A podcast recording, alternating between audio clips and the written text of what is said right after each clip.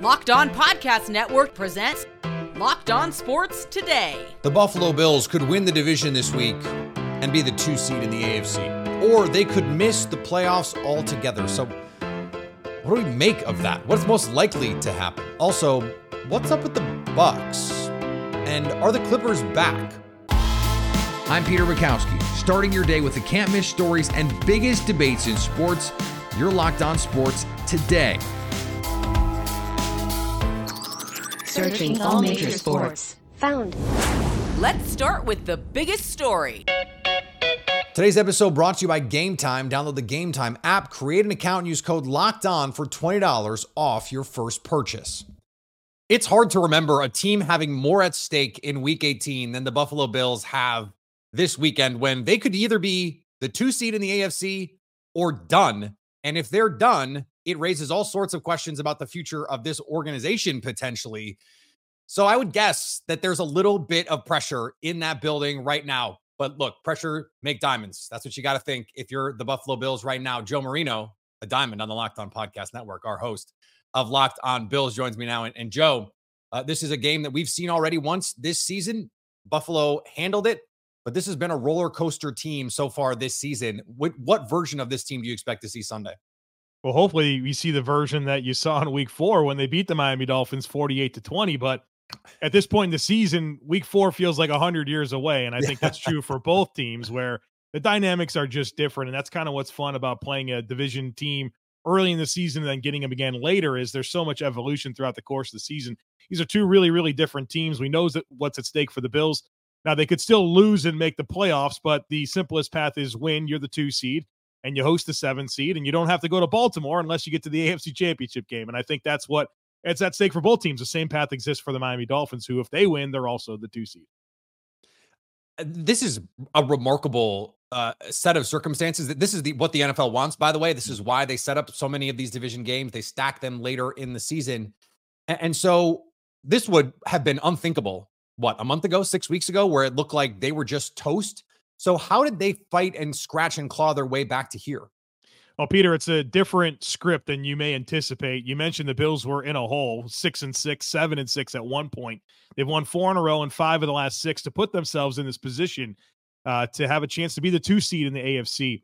And it's really not about Josh Allen throwing the ball to Stefon Diggs. You, you kind of wish that was a, a bigger part of the formula. That connection's not working at all right now. The Bills are running the ball and playing defense. That's what's going on here with an opportunistic passing offense as they've kind of hit a slump with their passing game. It's not consistent, it's statistically very poor, really, over the last four games, but they're 4 0. And the formula has been James Cook, has been some occasional big plays in the passing game, and it has really been lights out defense. That's really been the identity of the team where they're getting great pressure on the quarterback. They're making plays on the back end. They've had some great reinforcements to their defense. Week uh, back in week four, week five, they had lost Matt Milano, Daquan Jones, and Tre'Davious White.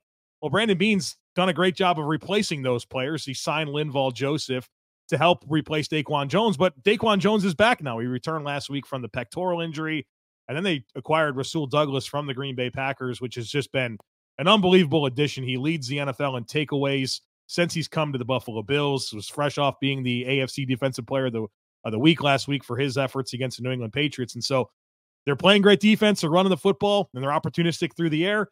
And uh, it's just, you kind of keep wondering is it going to wake up? Is Josh Allen going to get it going to Stefon Diggs once again? Because if that happens, then you kind of get really excited about what the rest of the season looks like. And and you have to, especially given the way that this AFC looks. I, I do have to just say, I, I believe I texted you when they made that Russell, yeah, Russell Douglas trade and said, you're going to love this guy. And I, I think right now you probably love this guy. Uh, the uh, the path to the the Super Bowl, though, whether it's from the two seed or the seven seed, whatever it is, uh, like who who scares you in the AFC right now? Maybe other than Baltimore, a team that the Buffalo has already beat in the playoffs, or at least a version of it. Well, the Bills have had a lot of success defending Lamar Jackson, right? And that's that's very true. They haven't played this version, of course, with the new offensive coordinator and Lamar yep. playing playing really really well. I think there is a distinct difference. If you're the two seed, you're going to host either Houston or uh, the Colts and then you're probably going to go play the Browns, and then you have the AFC Championship game. Yeah, if, if you're the if you're the sixth seed, your path is to Arrowhead. and then probably to Miami. And then, of course, if you get to the AFC Championship game, you got to deal with probably the Baltimore Ravens. So I think those two paths are really, really different.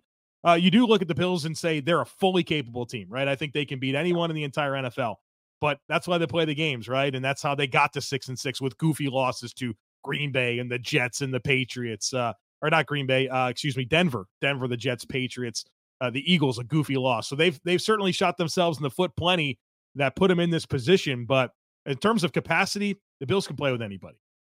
Stay up to date all year on the Buffalo Bills by subscribing to Locked On Sports today and Locked On Bills on your favorite podcast app and on YouTube. Thanks for making Locked On Sports today your first listen. Coming up, what's wrong with the Bucks? They're winning, but just doesn't seem right. Before we get to that, Dalvin Cook is going to the playoffs and not with the New York Jets.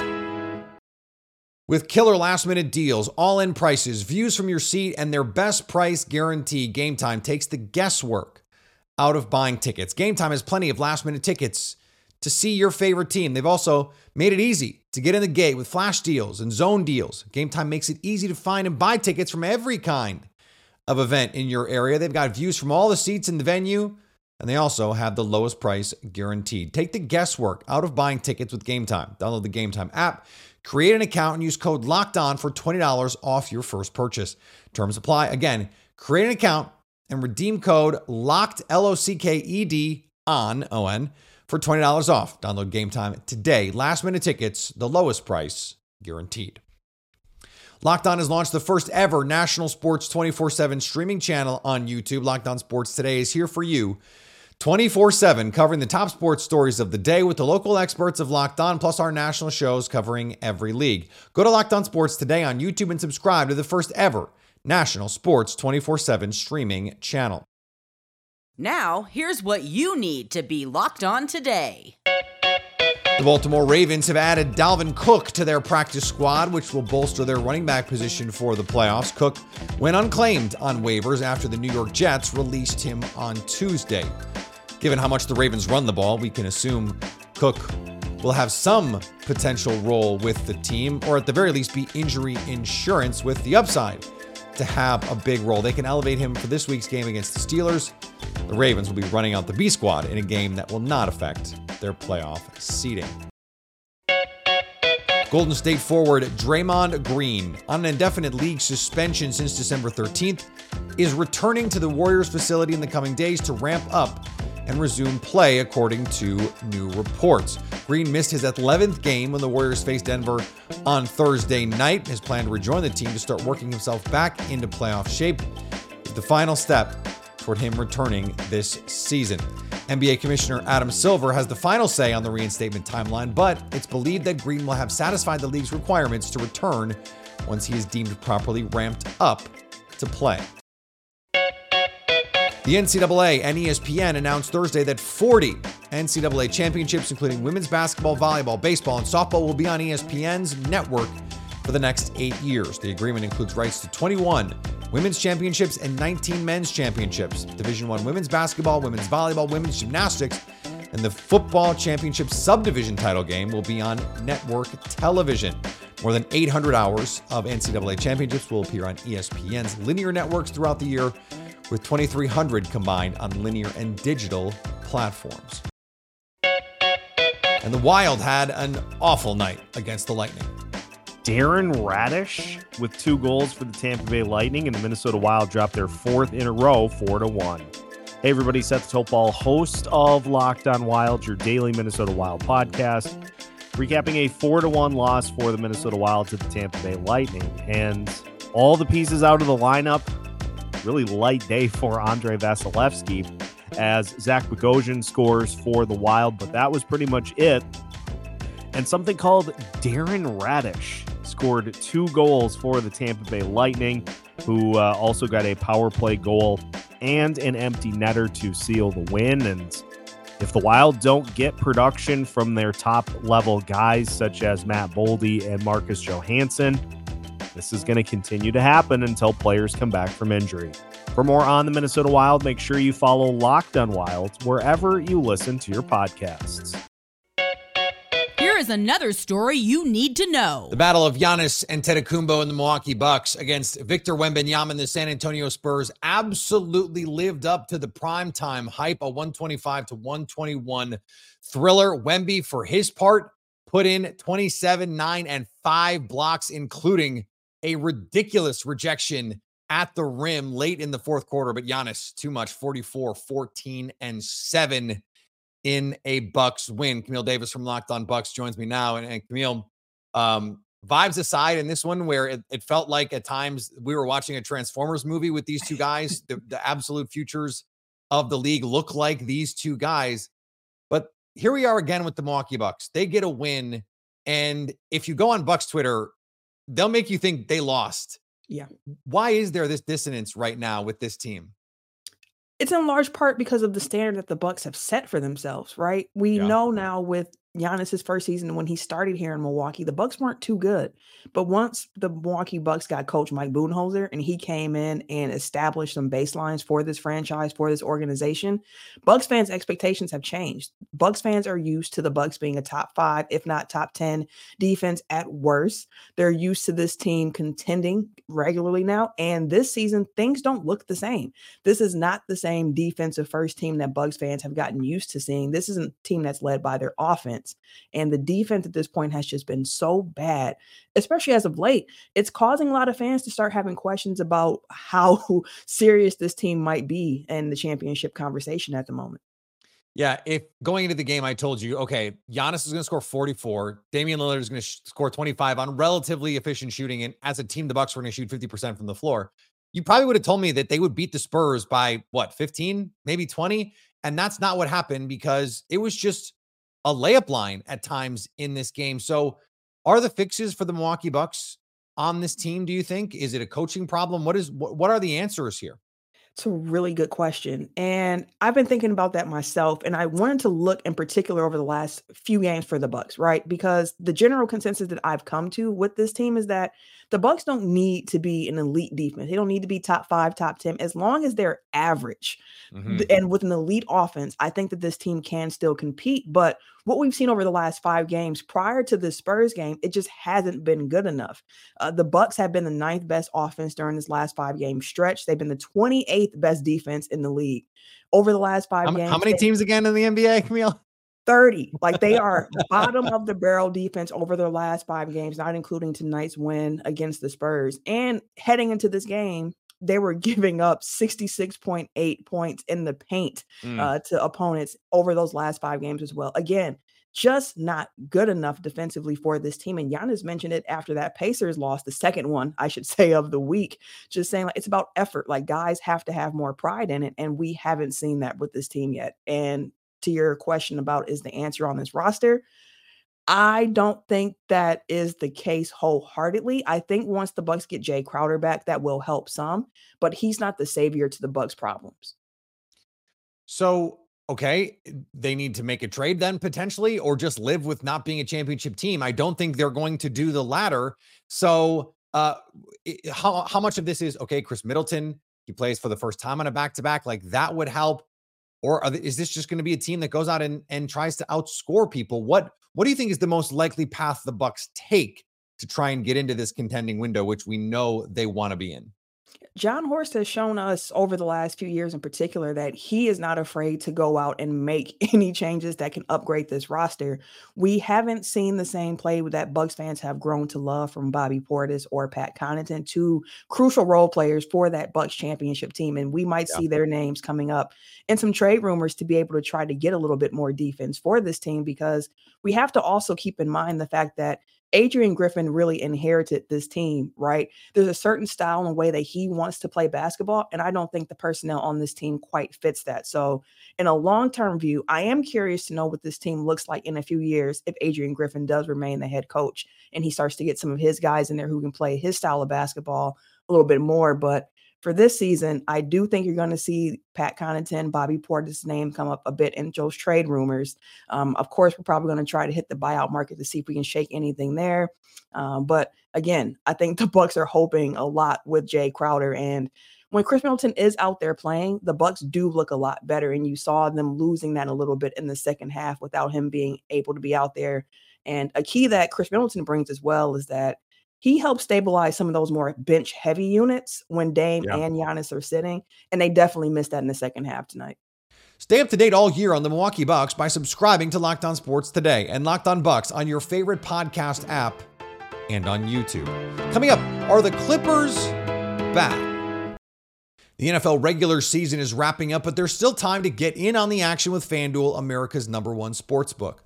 Right now, new customers get $150 in bonus bets guaranteed when you place a $5 bet. That's 150 bucks if your team wins or if they lose. That's not how this is supposed to work most of the time, but FanDuel, they're cool like that. If you've been thinking about joining FanDuel, what are you waiting for? The app is easy to use, wide range of betting options, spreads, player props, over-unders, teasers, parlays, all kinds of stuff, plus weekly promos and boosts to give you plenty of opportunities to increase your payout. FanDuel has a special wager for this week titled We Want Fields plus 220 that Fields will rush for at least one touchdown and pass for at least another. Wager with caution. You can also combine bets for a bigger payout. Same game parlays, a great way to enjoy watching sports. So visit fanduel.com slash locked on and do the NFL season right. FanDuel, official partner of the NFL. James Harden's arrival didn't exactly make the Clippers a juggernaut right away. Now they seem to be tightening things up. Locked on NBA host Nick Angstadt and Pat the Designer wonder if the Clippers are back. They in on December 1st, so about a month ago, were 11th in the West. They were 8 and 10. It was the end of that crazy stretch at the end where they were losing a bunch of games in a row after the Harden trade. Everybody thought they were done. Oh, Harden trade's the dumbest thing they could have ever done. Then by December 27th, they were fourth in the West. They were 18 and 12. They Yeah. went on a, a 10 to 2 stretch right there. Now they're still fourth in the West, but they're 20 and 12 at this point. Since November 14th, at, right after the Harden trade losing streak. Since then, the Clippers are 18 and 6. They have the fifth best offense and the 10th best defense in the NBA. What have you seen from the Clippers?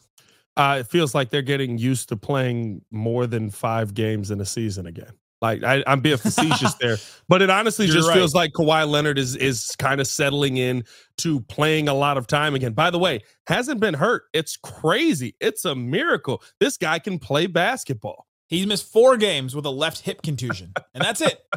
played back to backs, played 40 minutes here and there. I mean, nothing, nothing playing. is making the Clippers organization look worse than Kawhi Leonard just not getting injured and continuing to play games, even though they had him sitting out weeks at a time. But I digress. It really feels like they're kind of just settling in. And I think the the thing is right with Harden is that nobody ever thought James Harden was a bad player. People think that he's bad for the long run, right?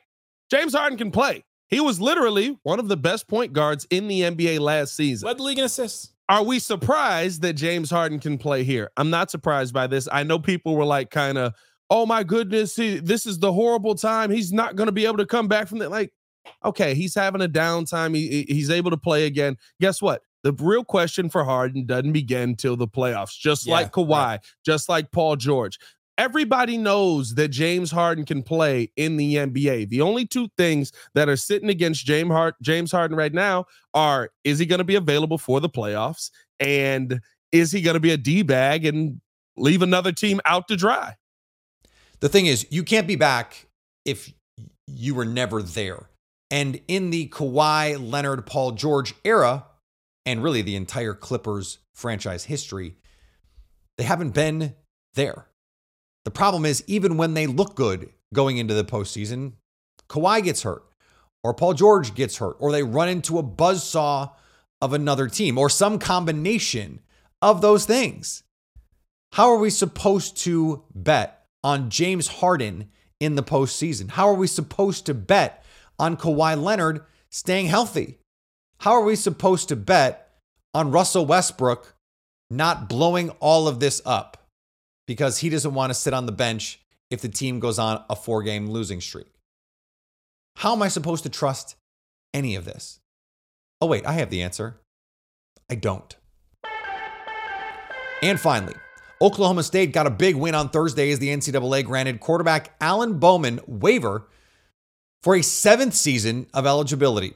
His 2019 season while at Texas Tech was the one in question as he started three games and then missed the rest of the season with an injury. He threw for over 3,400 yards for the Cowboys last year. his seventh season of eligibility. Does he get a PhD at the end of all of this? I hope so. Locked On has launched the first ever national sports 24 7 streaming channel on YouTube. Locked On Sports Today is here for you 24 7, covering the top sports stories of the day with the local experts of Locked On, plus our national shows covering every league. Go to Locked On Sports Today on YouTube and subscribe to the first ever national sports 24 7 streaming channel.